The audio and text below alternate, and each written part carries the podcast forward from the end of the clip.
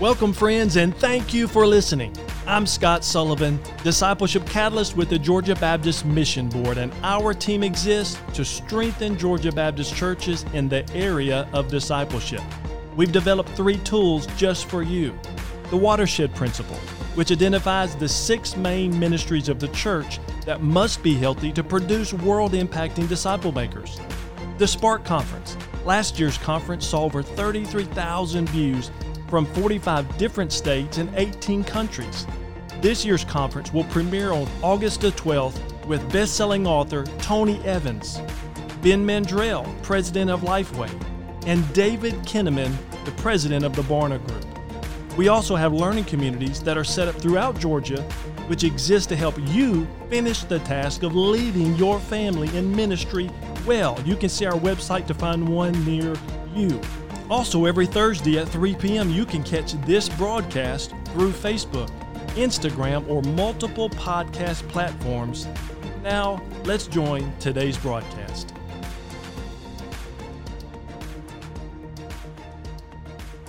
Welcome back, friends, as we continue our discussion of the greatest church health principle that I've ever learned the watershed principle. And today I have Dallas White's going to be joining me in just a little bit. He's a lead pastor of the Grove Church in Acworth, Georgia. And he's also working with our young leaders. And uh, he's a consultant with our church strengthening team for the Georgia Baptist Mission Board. Super excited to have him part of our team, but also it just seems like Dallas, everything that you do, buddy, um, is gold. So thank you for doing that. Now, today is our fifth stream, and we call it the multiply stream. And a reminder that the watershed principle, uh, we want to help you in that watershed principle to learn the six main streams, or, or what we call them intentional ministries of the church, that should be healthy for the church to be healthy.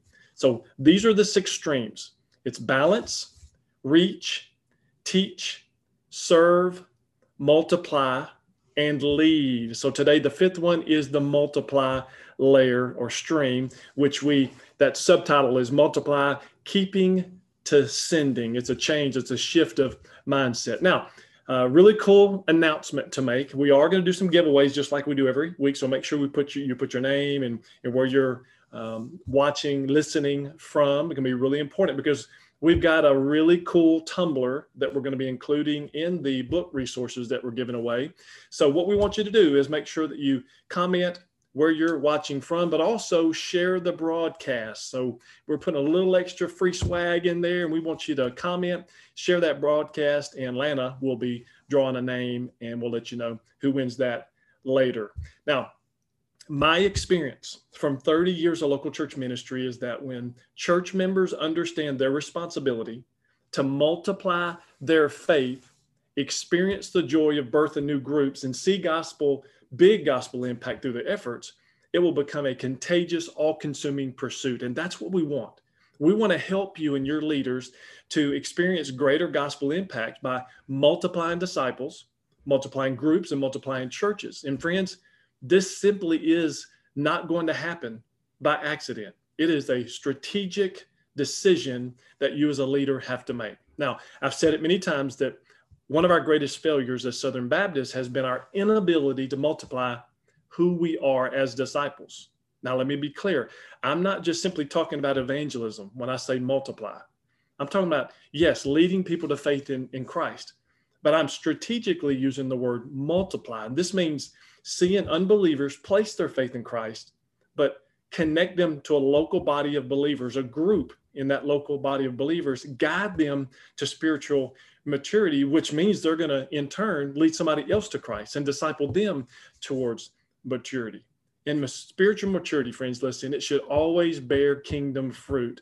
And that kingdom fruit, if you're growing spiritually, that kingdom fruit should include the concept of multiplication. Now, I love what Dr. Alan Jackson says. He said, You're not a disciple maker until the person you discipled disciples someone else. And the reality is that many of our churches do not have a sustainable process in place. So think about this.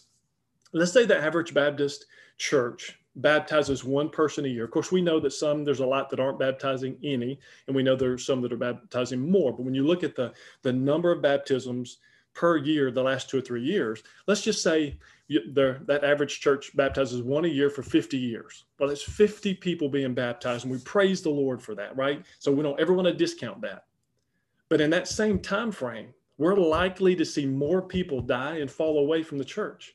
Listen, we can't even sustain church life with that model, much less reach the world with the gospel. Now, pastors, I want you to lean in for a moment. Our team prays for you often Matter of fact, church strengthening, we have a prayer time every Thursday at 1.30 where we pray specifically for our pastors. Our discipleship team prays for you as a pastor because you are carrying such a load. And this concept we're talking about is among the biggest. Listen, it's it's part of our mission. This multiplication of the gospel of our faith. That's our mission to make disciples who make disciples. We must not fail at this. And, Pastor, we cannot succeed at making disciples unless you lead the way by with your language and your example. And speaking from the stage, talking about making disciples, it's huge. Um, branding that language through your promotional tools, what comes out of the church, that's huge. Talking about it in your leadership meetings, that's huge. But, Pastor, it's also got to come from your example. You need to be, our, we as church members, we need our pastor to be the lead disciple maker. That has to be in place for us to be successful. And the enemy will try to tear down all of our efforts to multiply groups. And why? Because he knows that the key to God's plan of reaching the world with the gospel means that we're going to multiply that faith. And Dallas White wrote a great article that has a biblical example on how this deception works. And it's on our homepage, gabaptist.org forward slash discipleship. And I'm sure we'll drop a link to that in the chat. But here's what we know the enemy is out to cheat, and he is a liar. He will not play by the rules, and he has switched the price tags. He would have us believe that our seating capacity is greater than our sending capacity, that is more important. He wants us to get it to a place in our life where we can think, listen, if we get a comfortably full sanctuary or comfortably full uh, D group or life group or Sunday school class, I mean, check the box, say it's a win, and let's move on. But listen, more important than just getting people into a seat is our sending capacity, raising people up discipling them to spiritual maturity and then sending them out, whether it's across the street, across the nation, or across the globe. And the Bible's full of these references where Jesus was sending disciples. That's the win. Now, we see that in Matthew 10 5, when it's Jesus, uh, that these 12 Jesus sent out after instructing them. John 17 18, he said, As you sent me into the world, I also have sent them into the world. Luke 10, where he sends out the 70, Romans 10 15 said, How will they preach unless they are sent? And I love this last part. How beautiful are the feet of those who bring good news. So, listen, friends, think about the average Baptist church for a moment. Let me give you an example here of how this works. Let's say you're 35 years old. You come to my church with your two children and you join, you go to a Sunday school class. And let's say you're there for 30 years. You're connected, you're happy, you're tithing, you're a church member, you love your church, you love your pastor. Odds are, in that, that normal average Baptist church, odds are you'll be with the same Sunday school teacher in the same room with the same core members 30 years later, and the, the sign on the outside of your door, Sunday school class door, is still going to say young couples. And you'll still be in the same group doing the same thing. And it's not bad because we've learned to connect well, to, to be with people and enjoy ourselves. And we should do that as believers. But friends, listen, there's got to be a multiplication factor. We will not reach our communities if we're not starting new groups, starting new ministries, and thinking beyond borders. So our problem is that our many of our churches are not emphasizing the command to multiply our faith or to reach people with the gospel. And this happens when we multiply disciples, multiply groups, and multiply churches. Our reality, when we have, uh, is that we have become better at connection than we are at multiplication. Remember, I've said this before connection may be the first stone, and it's a great step on the path to spiritual maturity, but connection's not the goal. Christ likeness is the goal. We want to grow to be like Jesus. And if you want to be like Jesus, you got to share your faith. You need to connect in a group in the local church.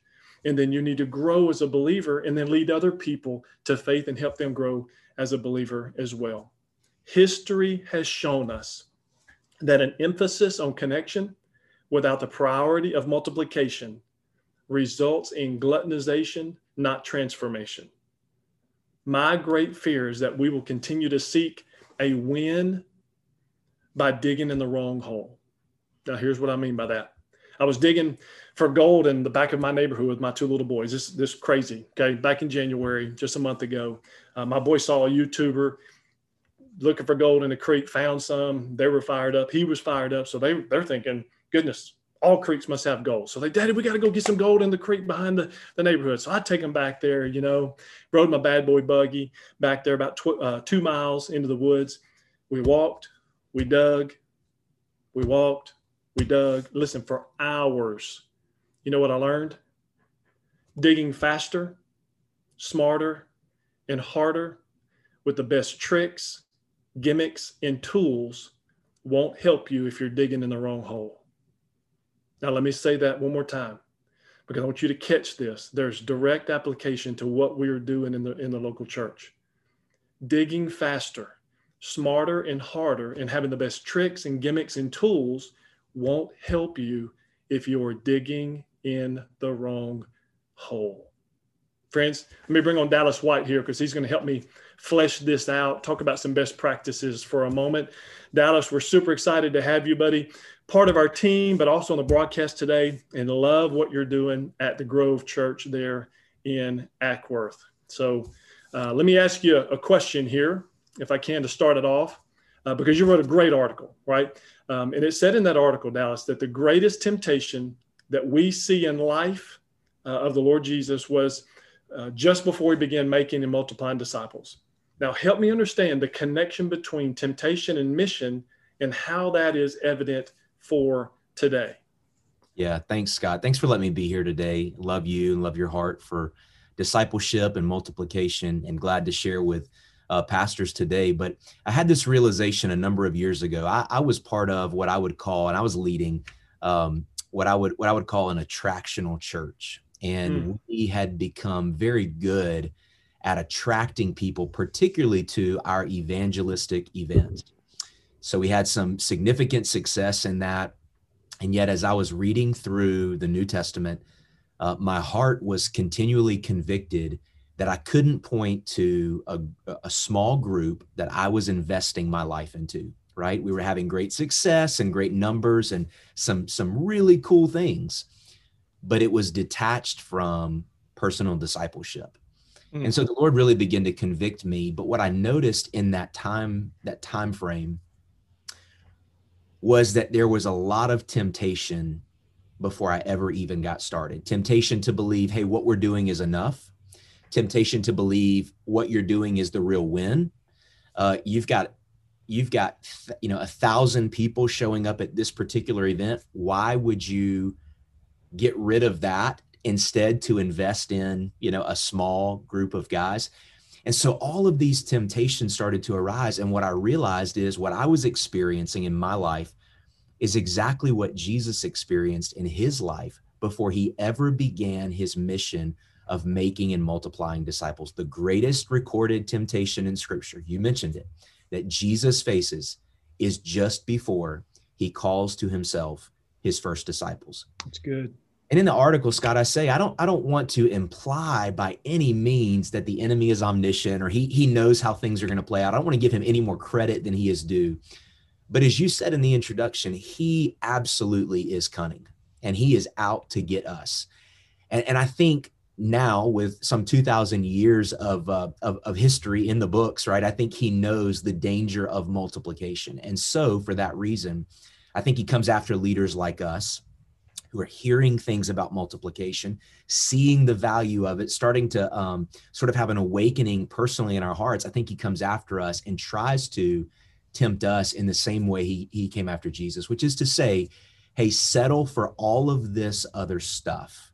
It's all, this is all good. Settle for this instead of really for the purpose for which you've been sent. And as you mentioned a moment ago, Jesus made it crystal clear the purpose for which we have been sent now because we have died to self and are alive in him is the same purpose for which he was sent which is to mm-hmm. make to multiply disciples. So that's kind of the thought process that went into the writing of this article and something that was so helpful to me all those years ago and something I've had to revisit often in the years since to remind myself not to settle for all the other things that are out there uh, at the expense of making and multiplying disciples. That's a great word. And that really leads into a second question I've got for you. Because you mentioned in that article that that we need to be able to say no to some good things so that we can say yes to one thing. And this is particularly true because we emphasize long-term tenure. And if you're going to be there for a long-term tenure, you start stacking programs on top of one another. And if you keep stacking, you keep adding, but you're not saying no, and you're not taking away, can really become a problem. So what's the one thing that you're referring to? And maybe give us some practical examples of how this works out in a leader's life. Yeah. Well, well, uh, for me, it comes back to this. I don't think we should be dogmatic about how people make disciples. However, I do think, based on the life of the Lord Jesus, we should be dogmatic that people make disciples, right? So there's freedom and flexibility within the bounds of Scripture to say, I'm going to attempt to make disciples in this way. But one thing we know is not negotiable is that all of us are called to join Jesus in this mission of making disciples. Hmm. And I, I, think, Scott, that the um, the the unescapable reality for us is that that means personal reproduction, personal replication, right, of ourselves into the lives of others, not creating little Dallases or little Scotts, uh, saying, as Paul said, follow me as I follow Jesus, right? And so we uh, are investing our lives into others with the aim that that same spirit of investment will capture their hearts and they will then in turn do do that with those they have opportunity to minister to. So for me what that has looked like is for the for the majority of the last 10 or so years uh, ever since i had sort of that awakening or realization uh, there have been seasons where this has not been the case but um, primarily over the course of the last t- 10 years, investing myself into a small group of other men, uh, usually through a weekly or a bi weekly meeting where we are walking through the word together, spending time in prayer, and seeking to live our lives surrendered to the Spirit of God. If I, if I was giving mm. three marks that are necessary for a disciple making relationship, one that's going to lead to multiplication, it's going to be saying yes to walking in the word, living filled with the spirit, and being steadfast in prayer with a small group of, of brothers in the faith for an extended period of time that, that you can then release to do the same with other people. And so sometimes, because I say yes to that, I have to say no to other things. And uh, I have found, not necessarily through my own wisdom, but through leaning into the wisdom of leaders who are further down the road than me, that my ministry effectiveness flows from my ability to clearly define my priorities and to say yes and no accordingly. Mm. So years ago, when I was serving at First Baptist Church Woodstock with uh, with Dr. Johnny Hunt, uh, he wrote down after a period of sabbatical seven life priorities. And uh, this was fairly later on in his ministry. He was still serving as the senior pastor of Woodstock, but the Lord sort of used that in my life to say, why wait? Why wait until you get further down the road to define or redefine those things? Why not start now, clearly defining your life's priorities? Of course, based on the, the word of God and the leading of God's spirit. And so as I defined those things, I just had to become in my life and my ministry ruthless about saying yes to the things that were within that framework and no to, in many cases, the other good things that are outside of that framework. So a very practical example recently was uh, a dear brother in my my my faith family here at the Grove uh, is is uh, pioneering a new ministry, and it's phenomenal. What he's doing is is awesome, and I'm proud of him for, for pursuing this. But he asked me to serve on the board of his ministry, and um, and I always try to pray through it and and give it to the Lord. But I shared with him in advance. I said, brother, I want to let you know I, have marked out some clear priorities in my life that I, I, I let guide me. And uh, this would be one of those things that's great, and I'm I'm proud of you, and I'm cheering you on but I want to let you know in advance, I, am probably not going to be able to do this because I've made a commitment in these particular lanes. And that's hard to do, but I have found that people, number one, really respect a leader, a pastor that knows what they're called to do and is committing to do it. A person that's hmm. walking the Lord Jesus loves that in their leadership, right? Yeah. Um, but, but secondly, it often inspires in them sort of a similar uh, thing. It can be catalytic to say, man, I want to I want to order my life in a in a similar way. And I think that's something that the church today could benefit from greatly is is all of us sort of reordering our lives first and foremost around the, the mission that the Lord Jesus has given us, but secondly, our unique part to play in that mission. And when we do that, it really gives us some clear boundaries on um, what we say yes to, and then, of course, what we say no to. So good. And what I hear you saying is that one thing tends to shape and change sometimes our, our values, our perspective, and our pursuits. I love what Todd Jones at First Baptist of Duluth, I was talking to him yesterday and he said to me, he said, listen, multiplication is about making people more important than programs. Mm. And when you have a multiplying culture, he said two things happen. Your church begins to look like your community, and you go on mission to places where your community is from. So they've been following this mindset of making that one thing most important and then aligning everything with that one thing. And he told me, he said, listen, we've got 28 different nationalities now mm. as members of our church, not people visiting, not people in the community, 28 nationalities that have joined their church because they made the one thing most important. Man, Pastor Mark Hearn there at First Duluth and Todd, just really amazing to watch what God's doing there. And I think Dallas, you got a couple of questions. Yeah, I, think you hit it hit it on your head. I keep my copy of the Watershed Principle Notebook here handy, and uh, one of the things you talk about in there that I have found to be so true, and I want you to just elaborate on it briefly, if you will, is you talk about the fact that multiplication does not happen by accident. So unpack some of the intentionality that has to to uh, be in our thought process if we really want to join Jesus in his mission of making and, and multiplying disciples. Yes, I have just learned in my life. Really, I would say the first half of my 30 years of ministry, um, I didn't have an intentional mindset of what I was doing. I was giving the gospel. I was just loving on teenagers and just trying to do ministry. The back half, I really became convinced that there's got to be an intentional mindset that I've got to have to make disciples and to raise up disciples who make disciples. And I love 2 Timothy 2, verses 1 and 2. It says, You therefore, my son, be strong in the grace that is in Christ Jesus. And, and that generate what I call generational discipleship, verse 2, it says, In the things that you have heard from me among many witnesses, commit them to faithful men who will be able to teach others also. So I see at least four generations of disciples in that one particular verse. And and I just believe, Dallas, that um, and I'm not being dogmatic about this, but I just think that if we could, as, as, as far as a pursuit, it'd be good for us to have a Paul, a Timothy, and a Barnabas in our life. Somebody who's investing in us, somebody that we're investing our life in them, and man, just somebody, an encourager, encourager on that path, on that journey. You know, we all need that. So here's an example that I would say: Blake Lewis, guy that was one of my teenagers, this 15 years ago, maybe more. Um, I I would preach at the prison um, the fifth Sunday of the month, and and my concept then was don't, never do ministry alone. So when I would go to the hospital, go to the prison, I always tried to take a teenager or a parent with me. And uh, so I called him Saturday. Said, "Listen, man, I'm preaching at the prison tomorrow afternoon. I'd love for you to come with me." So he has come. So he's active. You know, I'm looking at him as a believer, potential leader in our ministry. Well, we get there. I'm giving the gospel, giving invitation, and there were 26 prisoners that get saved, and they're standing up front and and with those 26 prisoners is Blake Lewis. Hmm.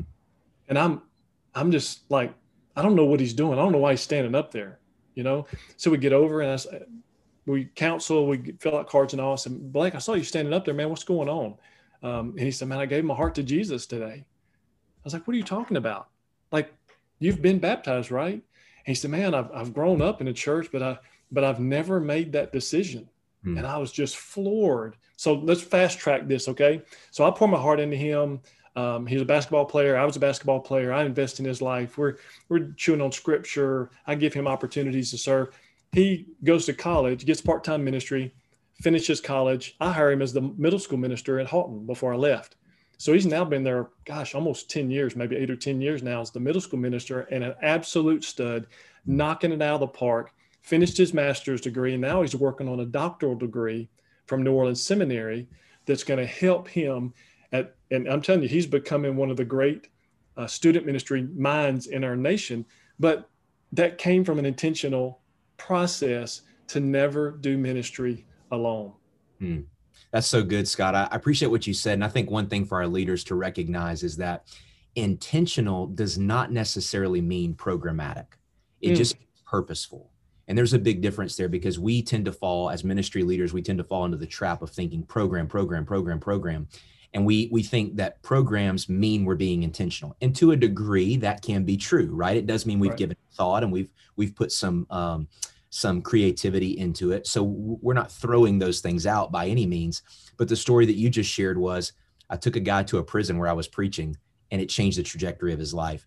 And I think what we have to do as leaders is we have to be willing to say, um, disciple making, intentional disciple making happens in a wide variety of context. And, and what we're doing in being intentional and living as multiplying leaders is saying um, the, the absolute sort of uh, full spectrum of my life is going to be about multiplication. And sometimes it's going to happen in a prison with one dude that I thought was saved but wasn't. And other times it is going to happen in the context of a group or in ministry. It's going to happen all across the place. So, not necessarily uh, boxing God in to our programs, but giving him opportunity to work. So, you shared a little bit about God kind of working outside of maybe a traditional format but talk now about how God often works within maybe a more traditional or, or, or normal framework, like a group, like a discipleship group, or we call them here grove groups. But talk a little bit about how God works in the context of a group to create a multiplication mindset. Yes. And here's an example. I spoke to Tim Smith. Dr. Smith was one of our discipleship consultants. He's now doing some other things. And, um, and he, he sent me this quote. He said, missing the missing ingredient in our churches today is multiplication. We've got the buildings, we've got incredible worship with friendly greeters. There's never been so much curriculum, never been more incredible programs. But where we fail is not reproducing ourselves as followers of Jesus Christ. And Tim said, Scott, people have got to ask, who am I pouring my life into and influencing? And and he was talking about groups. Mm. He was just saying, man, we got to be able to multiply these groups because in most of our churches, that is that hinge. That is what I call the thumb of our discipleship. That's the connector piece of what we're doing. And here's an example how this plays out. At in, in Halton, I left, and, and if that ministry were dependent on me, okay, it would have fallen apart when I left. If I was a lone ranger, it would have fallen apart when I left. But here's what's interesting: when I left, they are as strong as ever in multiple areas of their ministry. And why? I hope it's not just because I left, but I think it's because the leaders that we invested our life in and raised them up for long term ministry, they now took over mm. and they're investing their life and they're reinvesting in others. So that process is continuing and it should never be responsible and uh, hinge on one person. Listen, for as a matter of fact, if the one person in your church that everything depends on is you, be careful mm. because the Lord just may remove the obstacle. Mm. Now, let me say it again. If the one person in your church that everything depends on is you, be careful because the Lord just may remove that obstacle. Dallas White, thank you for being here. Thank you for an excellent article. I hope all of our listeners will uh, read, will look at that. And uh, do you have any closing thoughts, comments before we close out? Man, I think it's spot on. And um, I, I, was sharing this statement on a video chat I was on earlier today. But one of the the quotes that the Lord used early on in this process for me was a quote from uh, G.K. Chesterton, and he said this: "Anything worth doing is worth doing badly." And uh, so when we begin this process of trying to make and multiply disciples, sometimes it's messy and it's not pretty and it's not programmatic at all, but it is intentional and God honors that. And so I would just say to all of our guys who are watching today, uh, Scott and the discipleship team, myself, if I can help you in any way, uh, take that first step. Uh, let it be messy. Let it be. Let it be not perfect, but trust that the Lord will use it, uh, not just in your life, but in in the the life to come in uh, exceedingly wonderful ways. So let's make disciples together. That's it, man. And I would echo that and say yes a thousand times. Dallas, thanks for being on here with us. And reminder, friends, we do have discipleship consultants in your region living and going to church and in the trenches with you, and they want to help resource. You you don't serve us, we serve you. So we want to be in contact with you. Uh, we want you to uh, for our guys to be on your speed dial. And uh, also, a thank you to Dr. PJ Dunn, our show producer for today. You are a rock. You're incredible. And friends, I pray two things for you today as we close this out. Number one, that you will make much of Jesus and Him alone. And number two, that you will reinvest the gospel seed that was shared with you and let's make world impacting disciple makers. Hmm. Thanks for listening to Georgia Baptist Discipleship Podcast. And we want to give you a gift the five discipleship shifts most churches need to make to produce world impacting disciple makers. You can get this by going to ministryboom.com forward slash the number five discipleship shifts.com. That's ministryboom.com forward slash the number five discipleshipshifts.com. This five page PDF is a discipleship alignment checklist that may surprise you. It will help you learn why programs are killing your discipleship the number one default worker strategy that keeps churches from empowering their ministries. Learn the OGV factor and how it can revolutionize discipleship, attendance, and evangelism in your church. Again, go to ministryboom.com forward slash the number five discipleshipshifts.com. The Georgia Baptist Mission Board is able to provide resources like this because of gifts from Georgia Baptist to the cooperative program. For more information on this broadcast and a customized discipleship plan for your church, visit gabaptist.org forward slash discipleship. And by the way, if you found this content helpful, we sure hope you'll share it with a friend. And thanks so much for partnering with us to make world impacting disciple makers.